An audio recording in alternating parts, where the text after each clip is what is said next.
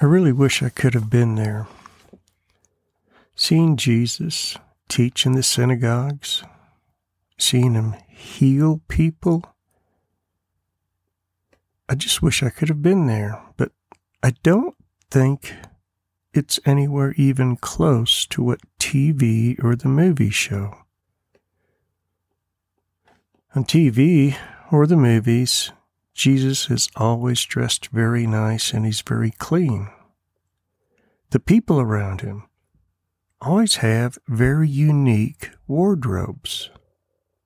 And on TV, it is wardrobes. Everything is positioned correctly. The clothes are very nice. Even their hair is done up very nice. I wish I had been there because I don't think Jesus' robe was always clean. I don't think that the people he saw always looked wonderful.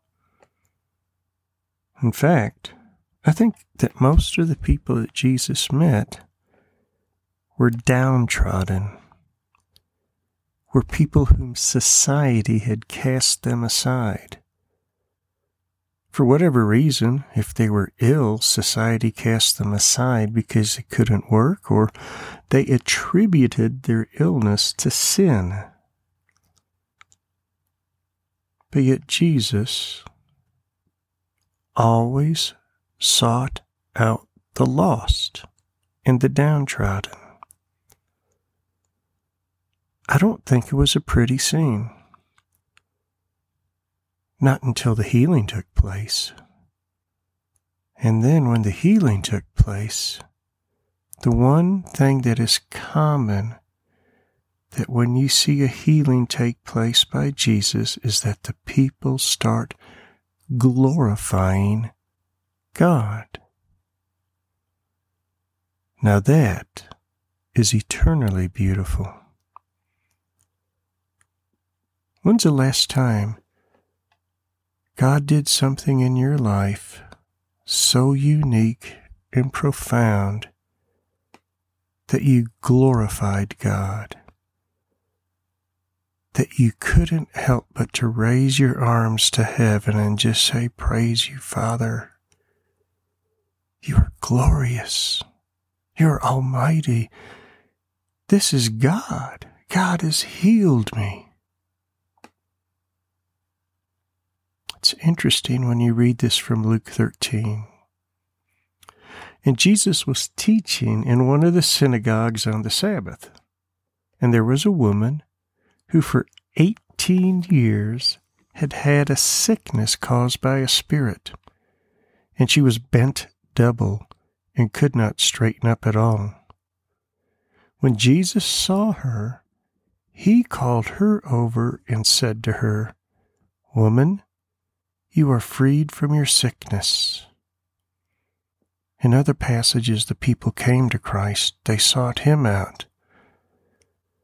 Sometimes we're too afraid or we're in too much pain to go to Christ. Yet, when Jesus saw her, he called her over and said to her, Woman, you are freed from your sickness.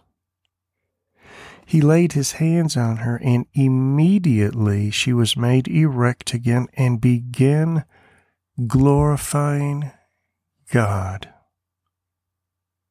But the synagogue official, indignant because Jesus had healed on the Sabbath, began saying to the crowd in response, There are six days in which work should be done, so come during them and get healed, and not on the Sabbath day. But the Lord answered him and said, You hypocrites! Does not each of you on the Sabbath untie his ox or his donkey from the stall and lead him away to water him? And this woman, a daughter of Abraham as she is, whom Satan has bound for eighteen years, should she not have been released from this bond on the Sabbath day?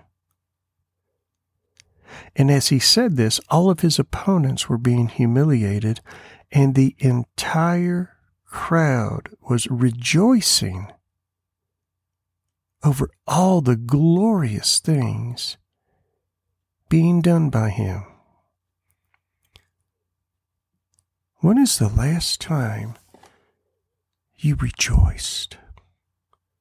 Where your spirit was just filled so much with the awe of God that you just rejoiced that you glorified God, that you raised your heart, your eyes, your soul, your mind, and everything that you had, and you looked to God and rejoice because He is indeed our Savior our Father. He is the one who looks at you and lifts you up and heals you. Father, take your child today and call them into your presence. Call them, Father, and let them come to you and be healed. And let them glorify you today, Father. Let their hearts rejoice, knowing that the God of all loves them. Amen.